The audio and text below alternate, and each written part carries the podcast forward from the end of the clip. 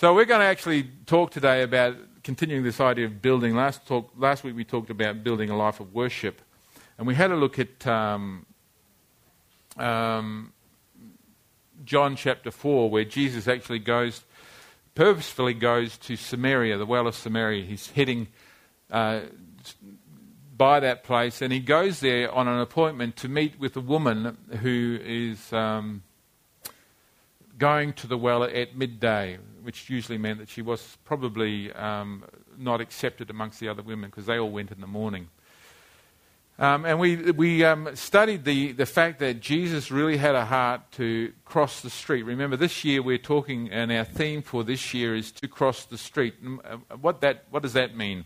Crossing the street means getting out of our comfort zone and going across to somebody who's maybe from a different culture, or maybe from a different status in life, or from somewhere different than we are, and reaching out to them and befriending them and trying to find out how we can help them or how we can minister to their lives. So crossing the street is a dangerous exercise. You have to look both ways. If you don't look both ways, you get hit with a semi-trailer as it's coming down the road. So you need to take care, you need to be careful, and it sometimes takes you out of your comfort zone. Jesus found that. He went to Samaria, and he broke a couple of cultural rules when he went to Samaria and talked to this woman.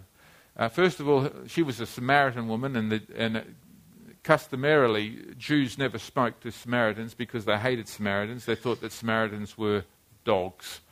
That's how prejudiced they were against Samaritans. There was a number of reasons why they thought that, and we're not going to go through those things again. But there was a real prejudice against those people from the Jews. The Jews were prejudiced against the Samaritans. But Jesus didn't have that prejudice. So it looked to the disciples when they came back that he was breaking all the cultural rules. And certainly the woman felt that he was crossing the street and breaking cultural rules. Not only was she a Samaritan, but she was a woman, and that was another big no-no. The men didn't talk to women, and so he broke those two rules. But he did it because he loved the woman, and he wanted to bring salvation to the woman. He was caring about this woman's life. And so he was willing to cross the street to reach this woman. And if you went home and read through the rest of John chapter 4, you would have read about Jesus actually focusing in on the harvest and recognizing that the harvest was actually those who were on the other side of the street, that's where they were, and he said, let's go and get them, and he was trying to educate his disciples accordingly. So we looked at this verse, and it says, Jesus declared, believe me, woman, a time is coming when you will worship the Father, neither on this mountain nor in Jerusalem. They had different rituals. You Samaritans worship what you do not know. We worship what we know, for salvation is from the Jews. Yet a time is coming, and now has come, when true worshippers will worship the Father in spirit and in truth, for they are the kind of worships that the Father seeks. God is spirit, and his worshippers must worship him in spirit and truth. And so he was letting them know that worship is not a ritual, it's not an emotion, it's not a place, it's a heart matter, and God is going to change our hearts. Jesus wants to change our heart, and he wants to bring us to a place of truth before him, so that we acknowledge our sin before him, that we acknowledge our life, and we live in a truthful relationship with God our Father. Worship is being made alive in the Spirit, and the Holy Spirit does that. He causes us to come alive, and it's dealing with the lies and the deceptions that Satan has had us bound with for years. Sin is a deception. Sin is a deception. It's a deception that we think that we can have in this life and get away with it without actually having a consequence. And it's built upon the lies of Satan. Satan just sets up the lies there, convinces you of those, and you continue to follow him and sin accordingly. So Jesus wants us to be worshipful people. Now, there's a couple of words in the Greek that talk about worship. And the first word I'm going to look at it's the word that's found in John chapter 4. It's the word proskuneo. And I think Galiza is going to talk about that later on. It means to bow, to do reverence to. It's a combination of two Greek words, the word pros, which means to go forward, toward, and the word kuneo, which means to kiss the hand. I'm not sure if that's the way you pronounce it, but that's the way I'm pronouncing it. There's a couple of other commonly used words in the Greek to define worship, and the word latreuo is another word that is used to describe worship. So proskuneo is used as worship, and so is latreuo. Now, latreuo it has the idea of to serve or to render religious service or homage. So today when we're talking about our sermon about building a life of worship, we're actually going to talk about building a life of service, because it's not just deeds that are done like in a ritualistic fashion, it's deeds that are done in the acknowledgement of God's character in a worshipful way. There are some lesser words that are used. These are the lesser words that are used, and they're only used once or twice in the New Testament: to revere, to honour, to act piously, and to do service or to cure and heal. They're Greek words. There are other words that are in the Hebrew, but they have the idea or the nuance of falling prostrate before the Lord and doing reverence and fearing God. So those are the ideas in terms of worship. Nowhere in the Greek, and this is the Greek Vines Dictionary, tells us that the worship of God is nowhere defined in Scripture. And what it means by that is this: you can't actually find anywhere in Scripture where it says, now to worship, this is what you have to do. You know, you have to go to church and you have to do this practice and do this thing and do this, and that's worship. It's nowhere defined. So worship is a verb, but they don't tell you what it is that you have to do to worship. We can see from these words a broad understanding. And I've got and read it. It's broadly may be regarded as a direct acknowledgement to God of His nature, attributes, ways, and claims, whether by the outgoing of heart in praise and thanksgiving, or a deed done in such acknowledgement. So today we're actually looking at the second part of that definition. We're looking at the deeds done in that acknowledgement, in the acknowledgement of God, His nature, His attributes, and His character. So let me explain that to you, what that means. Because God is like He is, and because I understand His character, and because I live in a relationship with Him, then I will do things differently. Do you understand? And the things that I do differently are, as far as God is concerned, different because I acknowledge His character, His nature, and His attributes. So let's put it into something simple. Say I'm seeing a person in need, and that person is destitute. There's no way that they can survive without help. And I recognize that I was once destitute before God, and that God helped me, and that He is the fount of blessing to my life, and that He wants me to be a fount of blessing to another person. So as I'm sitting there looking at a person who's destitute, I'm thinking to myself, Father, what would you have me do to minister to them like you ministered to me? So a deed done in the acknowledgement of God is looking and seeing what God would do, and then saying, accordingly, I will live and do that as well, because of His nature and because of His character. So good deeds that are done in charity, are done because... not because this is what you ought, should, must do for people who are in need.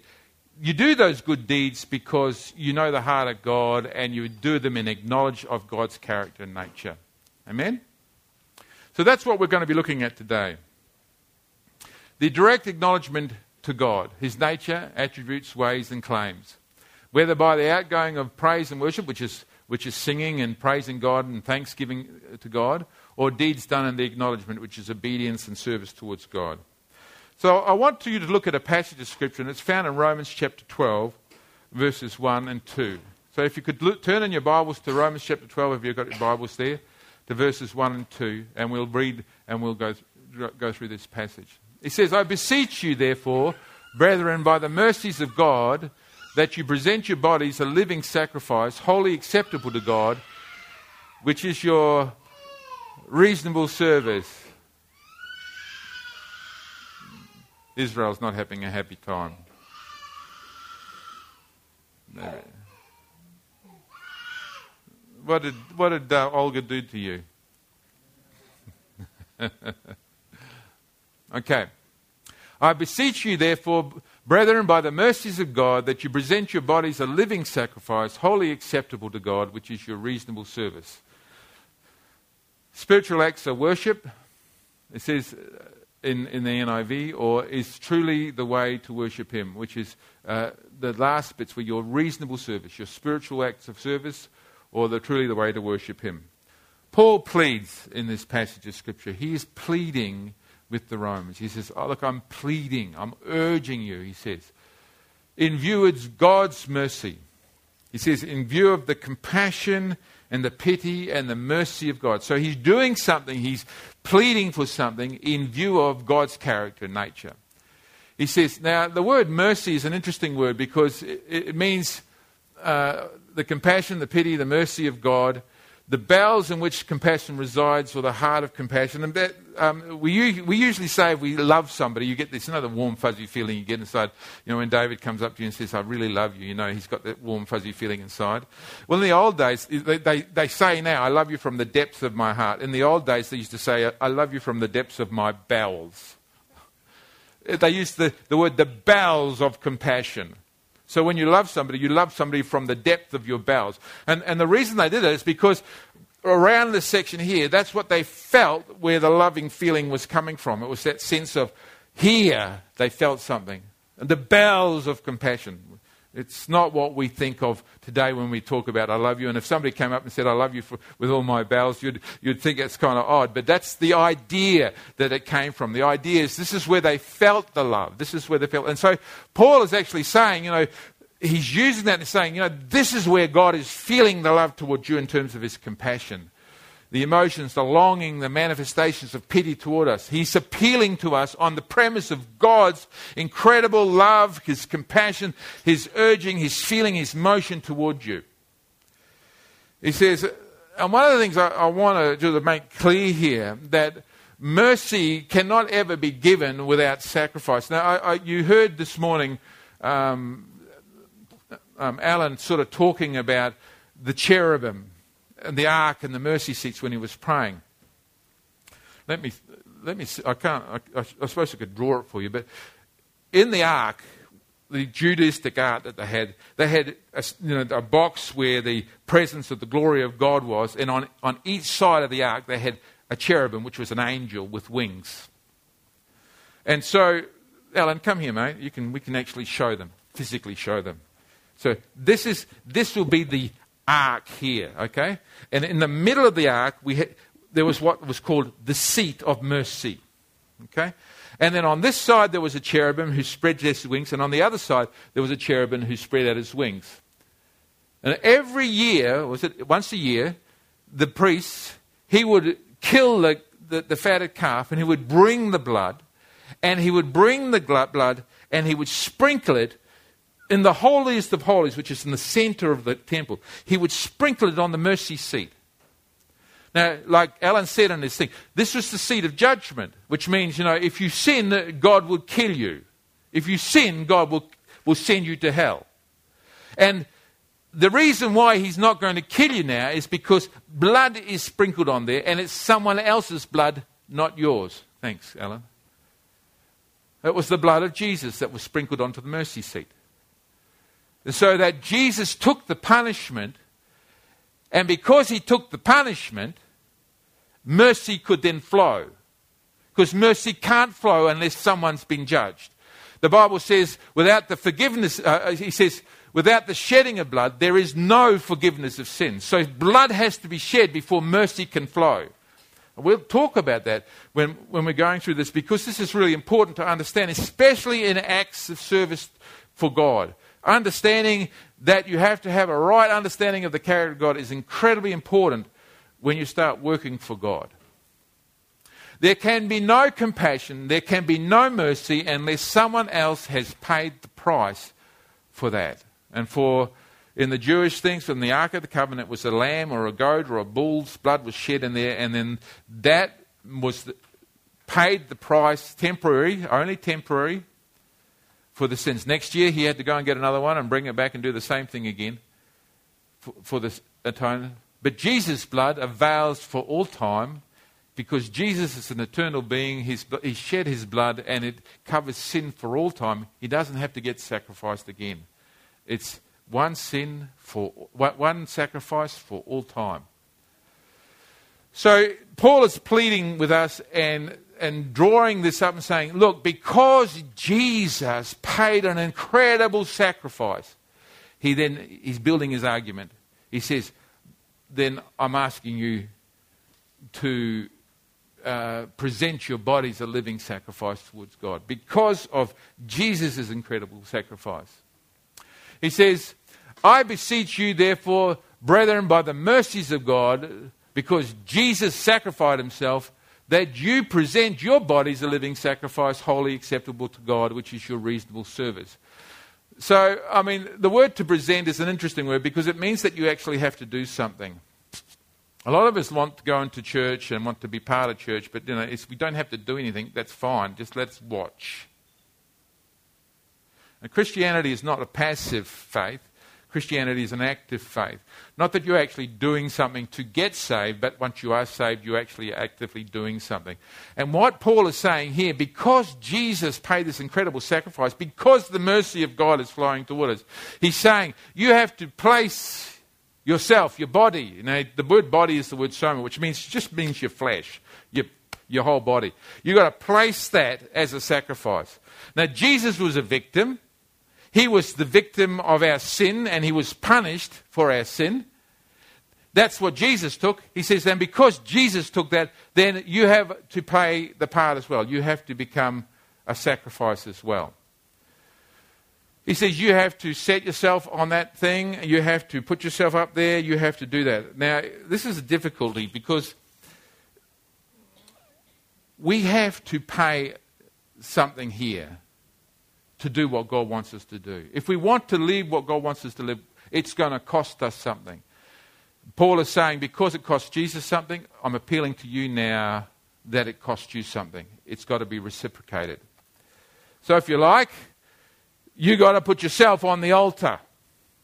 You can imagine an altar, a burnt offering. They'd have an altar there and they'd put some sticks there and then they'd take the slaughtered calf and they'd put it up there and then they'd light the fire and the fire would go up and that would be a sacrifice, an offering to God. Well, he's saying that you actually got to put yourself up on there now as a living sacrifice, full of life. You've got to start to learn to sacrifice in your life for Jesus. Because of the great sacrifice he's paid for you, if you want to really worship him, if you want to live a life that's worshiping before him, if you want to do acts of service for him, it's going to cost you something. You can't keep on living the way you are and not giving anything. It's going to cost you something. Now, he's not talking about finances here. He's not talking about church offerings. He's talking about your whole life. He's talking about the way you live. You have to do something because of what Jesus has done. And the thing that we have to do is not to be conformed to this world, but be transformed by the renewing of our mind, that we may prove what is the good, acceptable, and perfect will of God. So God wants us to change, to be conformed to his word and transformed from where we were to something new in him. Now, there are two great failures in life, especially in the church. And the two great failures with regard to worship and service is that we don't understand the nature and character of God well enough to do our worship well enough. I want to explain this to you. If worship is the direct acknowledgement of his nature, attributes and ways and claims, then we get it right in terms of, we've got to get it right in terms of God. If we don't understand his nature, attribute and claims, then you don't know how to worship him. You can understand that, can't you? Let me see if I can explain it to you. There's two great failures when we communicate out of our lives, and they're failures with regard to an understanding of God's holiness and an understanding of God's love. That we fail in these two ways all the time. Churches fail, individuals fail. They fail to get the balance right between the attributes and the characters of God in terms of his love and in terms of his holiness. Yesterday I had a couple of people come knocking on my door. I opened the door. Oh, hello, Mr. and Mrs. Jehovah's Witness. Actually, it's two Mrs. Jehovah's Witness. Now, I'm usually, look, I have my faith, shut the door. But, when I was standing there, I opened the door and I said, hi, and I felt compassion for them. I thought, these poor ladies don't know Jesus, don't love Jesus, and are out here talking to me on this really hot day, hoping that I will listen to them, and I'm going to shut the door in their face right now. And I thought, you know what? I'm going to actually cross the street, because we've got to cross the street this year. So I stepped out the door and I said, "Hi, how are you?" And they said, "Oh, we looked at your van. We could see that you're part of a church." I said, "Yeah." She said, "I'm just actually preparing a sermon right now as you've come here." I was actually, can you open the door there? I think you've they're locked down. I'm preparing a sermon for tomorrow. She said, "Oh, what's the sermon about?" I said, "Thank you, Jesus." I said, "It's about the love and the holiness of God." They wanted to know about it, so I started to talk to them about it. And I knew as soon as I started talking to them, see, they get this wrong. I mean, I can go through, and as I'm going through and I'm talking to them, I know what they doctrinally don't believe. I know that they don't believe that Jesus is the Son of God. I know that they don't believe in hell. I know that they don't believe in a whole lot of other things. I know that it's a whole lot. I know exactly what the Jehovah's Witnesses believe and what they don't believe. So I can, as I'm going through, the thing that surprised me is that they have this problem with the holiness of God. You see, they don't hold the holiness of God as being overly holy. They diminish the holiness of God. And why do they diminish the holiness of God? Because they're quite happy to say that when you die, the wrath of God, which is a direct relationship to his holiness, is going to be taken away. So that the worst that could happen to you if you're a Jehovah's Witness, if you don't follow the Jehovah's way, is when you die, you pop into non-existence. You are obliterated. Into oblivion. You just become nothing. You don't know anything, you become nothing.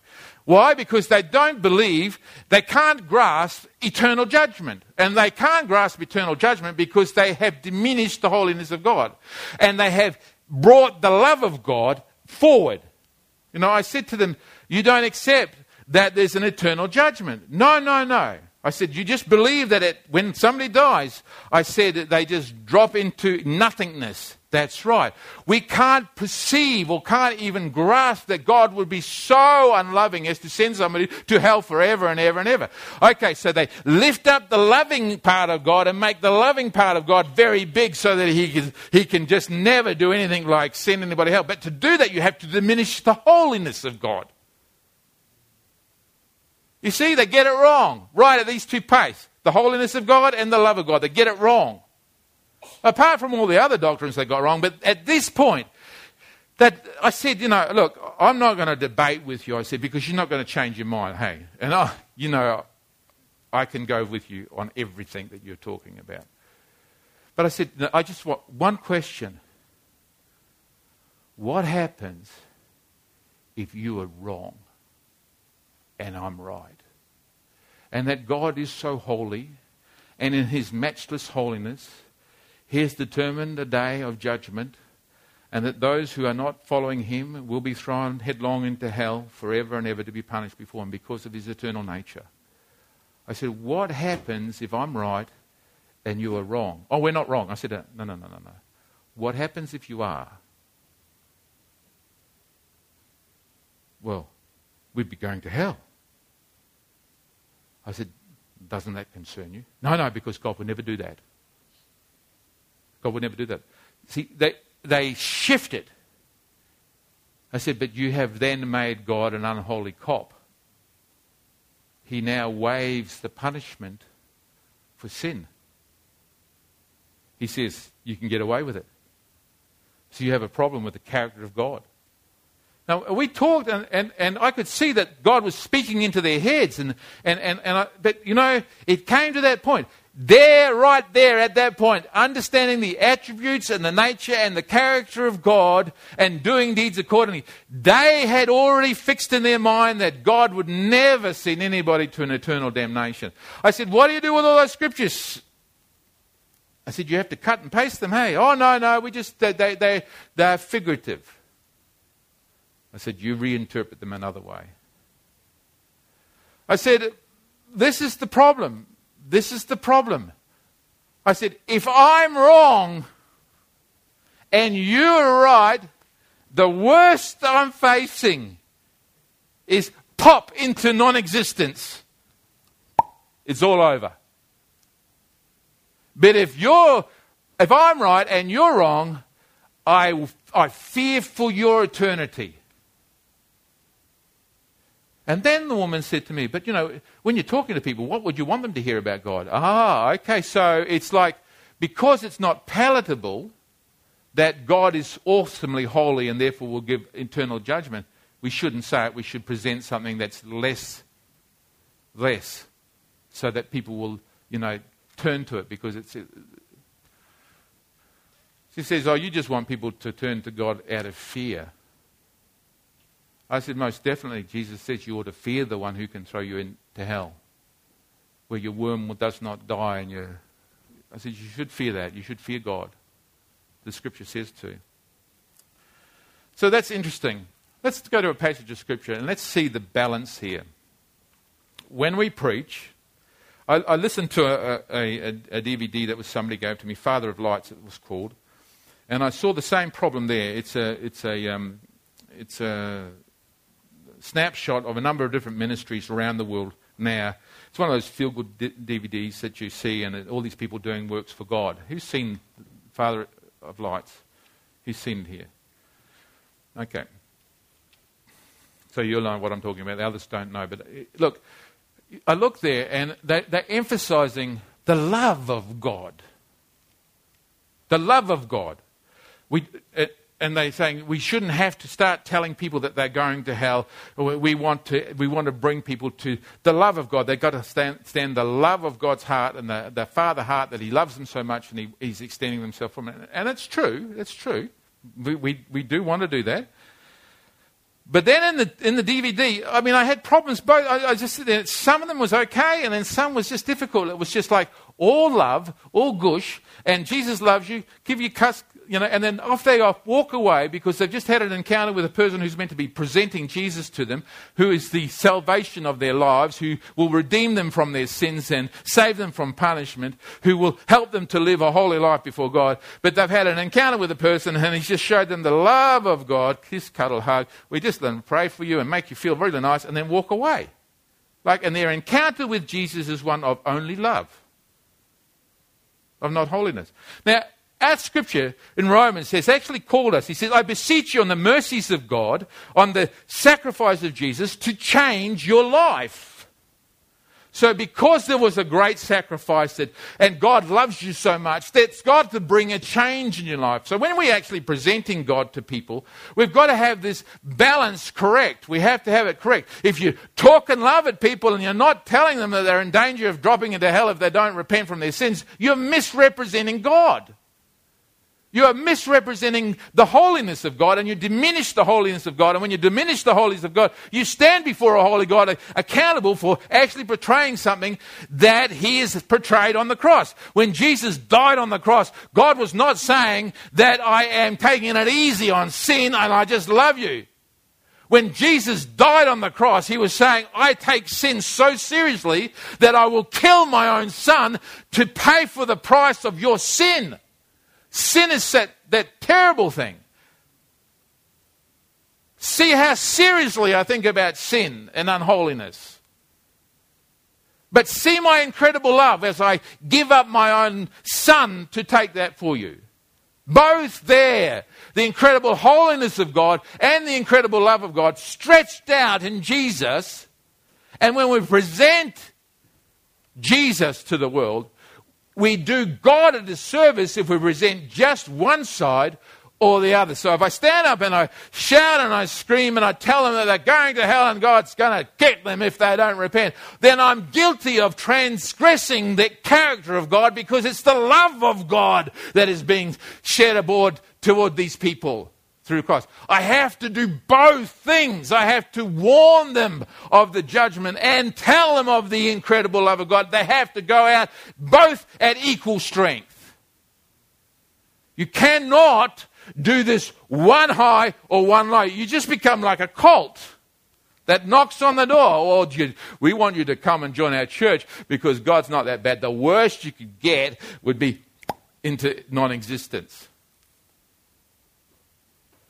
Friends, worship is a deed done in the acknowledgement of his nature and character. So the things, the way I live, whether I preach, whether I sing, whether I mow somebody's lawn, whether I work in a secular work and I do it as unto the Lord, all of that has got to be done with a correct balance with regard to the holiness of God, and the holiness of God will require my life to change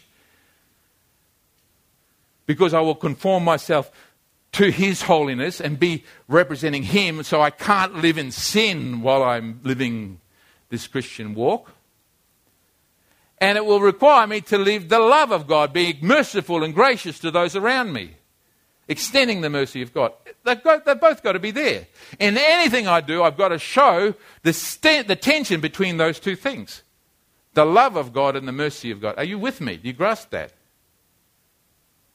Because if you diminish any one of those things, you are misrepresenting God, and in a terrible sense. If you stand up there and just say one and not the other, you misrepresent God. You have to bring both. If it's all grace, you miss the judgment. If it's all judgment, you miss the grace. It is truth and grace together. Truth and grace. Okay, here's a passage of Scripture. This, I think, shows it. I think it shows it beautifully. It's 2 Corinthians chapter 5, verses 9 to 11, and then I'm going to go on. It says, so make it our goal to please him, whether we are at home in the body or away from it. So our desire is to please Jesus. Okay, Paul says, make it your goal to please him. For we must all appear before the judgment seat of Christ, that we may receive what is due him for the things that we have done in our body, whether good or bad. So and this is the bema seat of Christ. It's not the judgment whether you're going to get to heaven or not. This is where you're going to get a reward for the works that you've done. It says, since therefore we know what it is to fear the Lord, we try to persuade men. What we are is plain to God, and I hope it is also plain to your conscience. So what he's saying is there's a motivating force within us. We try to cross the street because we fear God. What would the fear of God be pointing toward? What attribute? His holiness. You see the holiness of God, and what happens? You fear God. You have an awesome respect for God because of his holiness. And because we see the holiness of God, we fear him. We know that we're going to stand before him and we're going to receive a judgment for everything that we do. We're going to receive a reward, or we're going to receive a debit. Everything that we do, we're going to be judged for. Our tests, our works are going to be tested by fire, and they'll be burned up, or they'll be lasting. And the fire will test it all. And because everything that we do is going to be tested by God, we have this sense of fear. We try to please him, so we have the holiness of God motivating our lives, our behavior, our actions. It's there, okay? Look at this passage. Same chapter, just a few verses on, and here's what he says. For Christ's love compels us. Now, what's the love of God? That's the other side to the holiness of God. And he's saying, okay, I'm trying to persuade men because of the fear, and that's causing me to think about my life, to keep my life holy. And at the same time, I've got this incredible love of God that is compelling me. So I've got these two attributes of God, his holiness and his incredible love. Both are pushing me forward. One to correct my lifestyle, my way of living, and the other to become compassionate and merciful for those around me. Both pushing me on. It's Christ's love that compels us, because we are convinced that one died for all, and therefore all died, and he died for all, that those who live should no longer live for themselves, but for him who died for them and was raised again. So our whole life, this is the sacrifice of our lives. Their whole lives are lived to God to do what he wants to do. through our lives, this is where we are, conformed to his image and not conformed to the way of the world. And in 2 Corinthians 5:16-17, it says, so from now on we regard no one from a worldly point of view, though once we regarded Christ in this way, we do not any longer. Therefore, if any man is in Christ, he is a new creature or a new creation. The old has gone, the new has come. Now, I want you to just draw your attention to the first verse there. It says, we used to think of Jesus as a bearded and sandaled hippie who walked around the streets. A historical Jesus. When we pray, we used to think of Jesus as being Jesus who walks around with sandals on in the dusty street and is nice to people. It's a historical view of Jesus. Jesus is not a historical person any longer. Where's Jesus? This is where he lives. There's no bearded, sandaled, skirted hippie living inside of us here. Jesus, the living Spirit of God, rests within us.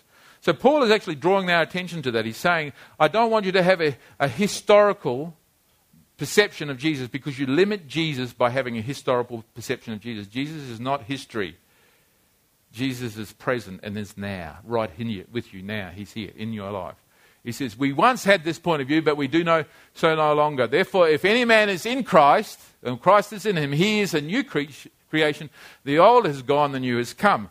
And so he says, we've got this new life that we're living now because Jesus. All this is from God, who reconciled us to himself through Christ and gave us the ministry of reconciliation. What is reconciliation? Sorry? Forgiveness is a start. I mean, you can forgive somebody or have received forgiveness but not reconciled with somebody.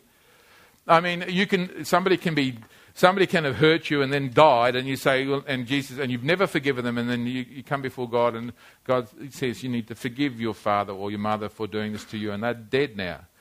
You can't reconcile with them because they're not there. But forgiveness would be the beginning of, if they were there, the beginning of a reconciliation, wouldn't it? So forgiveness would start, but what is reconciliation? Yeah, to be made one again, to come together again, to be made one again. So what God was doing through Christ and he's doing in our lives is he's giving us this ministry where we're going out and we're taking a person who doesn't know God and we're saying, come and be reconciled to God. Come to God so that you can then become one with God again. There's something that's separating you from God. Now you and I have this ministry where we are bringing people back to God. That's why it's really important to cross the street. That's why it's really important to get to a place where you know that your life has got to be lived right before God. Your message has got to be right. You've got to present both the holiness of God and the love of God. But your heart is to bring people back to the Saviour. Bring people back to God. Bring people back to those that you know, away. They've been tossed away from him because of their sin, and bring them back so they have to deal with their sin and come to the Saviour. He's given us this ministry of reconciliation, that God was reconciling the world to himself in Christ, not counting men's sin against them, for he has committed to us the message of reconciliation. In verse 20-21, he says, we are therefore Christ's ambassadors, and through God we're making his appeal through us. We are therefore Christ's ambassadors, as though God were making his appeal through us. We implore you as Christ, on Christ's behalf, be reconciled to God. God made him who knew no sin to be sin for us, so that in him we might become the righteousness of God. And there is all wrapped up, the judgment of God and the love of God, all wrapped up together in a beautiful balance. He made him who had no sin to be sin for us, so that he could be punished on our part. No exemption, no release from the consequence of sin, a full... look, it's a simple thing, really. If God were to let anybody go for doing anything wrong, he would cease to be God. Whatever you've done wrong, someone's got to pay the price for it.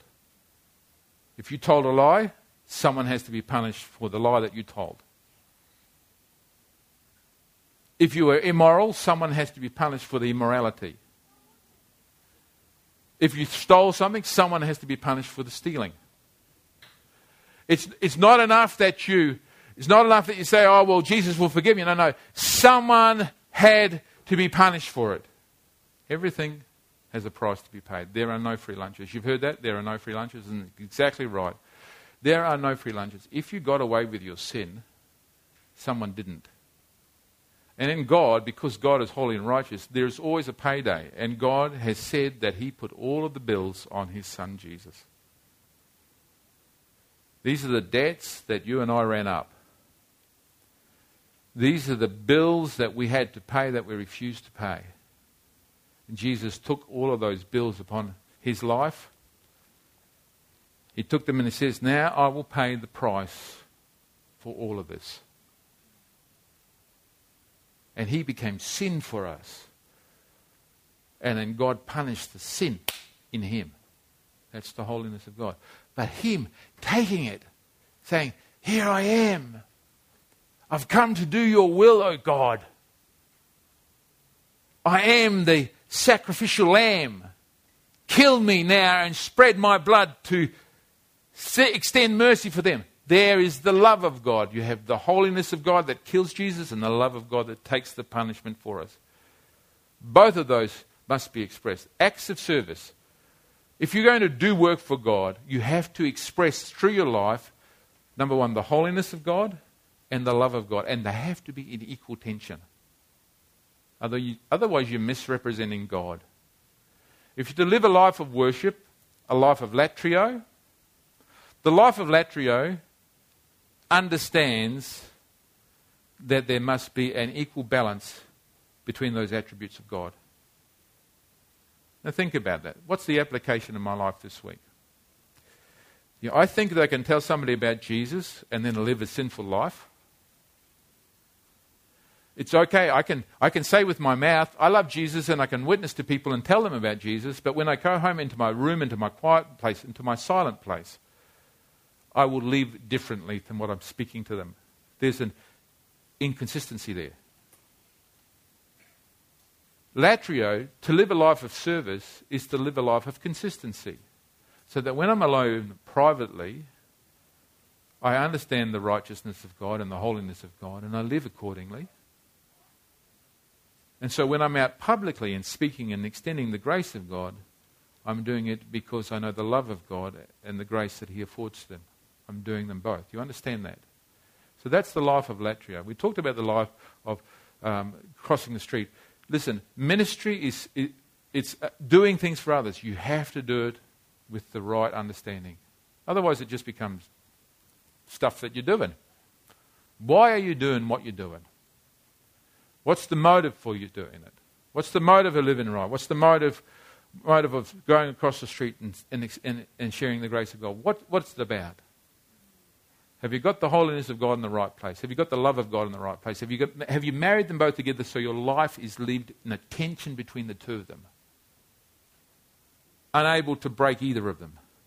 The holiness of God controlling your life and the love of God driving you forward. It's a beautiful passage of Scripture in Titus chapter 2 that I've got here, and I'm just going to share this with you as we finish.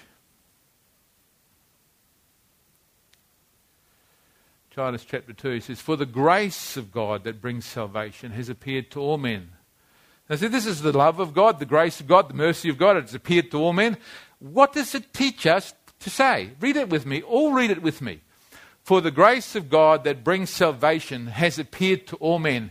It teaches us to say no. Okay. What does the grace of God teach you to do? Oh, wait a minute. What we hear sometimes is the grace of God teaches us to say, oh, don't worry about that. God just still loves you. Wait a minute. The grace of God does not dismiss sin. The grace of God does not whitewash Christianity and make it just a loving, big embrace. The grace of God teaches us to say no to ungodliness and worldly passion. And to live a self-controlled, upright and godly life in this present age while we wait for the blessed hope, the glorious appearing of our God and Saviour Jesus. Look, God's grace does not diminish sin. It recognises the payment for sin and it lives in accordance to that. And I've said it to you before, and I've said it to you again. It was John who said, the Apostle John who said, the Christian who's born of God cannot continue in sin because the seed of God remains in him. It's impossible for him to continue to sin. So much so is that sense of holiness.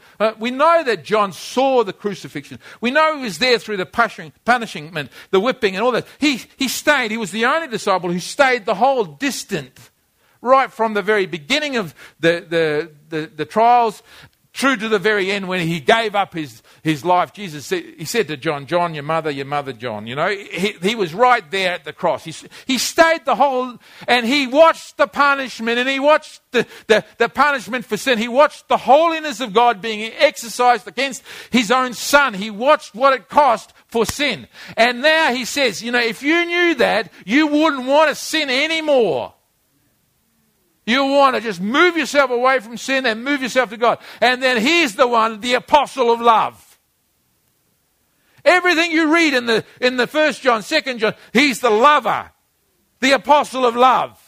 This is that you love one another. If you don't know, you can't. If you don't love your brother, you don't know love God, because God is love. He's the one who talks about love, and yet he's the one who speaks about the incredible holiness of life, that you will not ever sin. There's a balance and a tension between the holiness and the love of God. You get that wrong, you got it wrong completely. Do you understand me?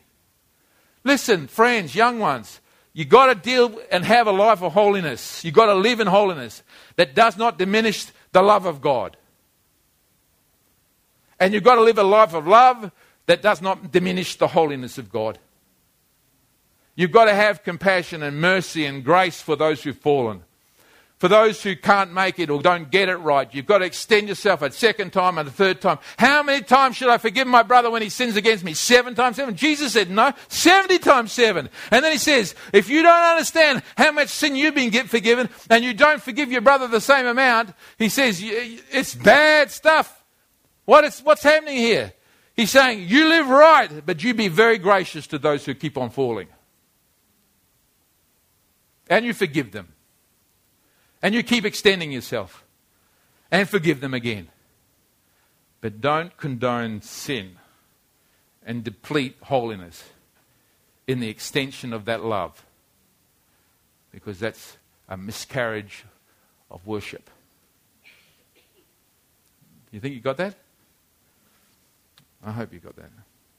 If we've got to cross the street, we've got to go across with 2 messages. One of holiness and one of love. And they have to be joined. Amen? Father, we just ask that you'd help us to ingest this, Father, to eat it, Father, to chew it over, Lord, to meditate on it, Father, in our own lives, Father, to understand it fully, Father, what it means to live right and to be holy, the grace of God that brings salvation to, Lord, so purge our lives from all sin, Father, Lord, and then, Lord, help us to understand the mercy that we are to extend to others, Father, and the grace that we are to extend to others, Father, as we teach them to say no to ungodliness and worldly passion, Father. Lord, help us to walk this line, Father, where we hold both in tension, Father, and both communicate both properly, Father, in Jesus' name. We ask you to help us to live it, Lord, that we may live a life of worship and service before you, Father, in Jesus' mighty name. And everyone said, Amen. God bless you.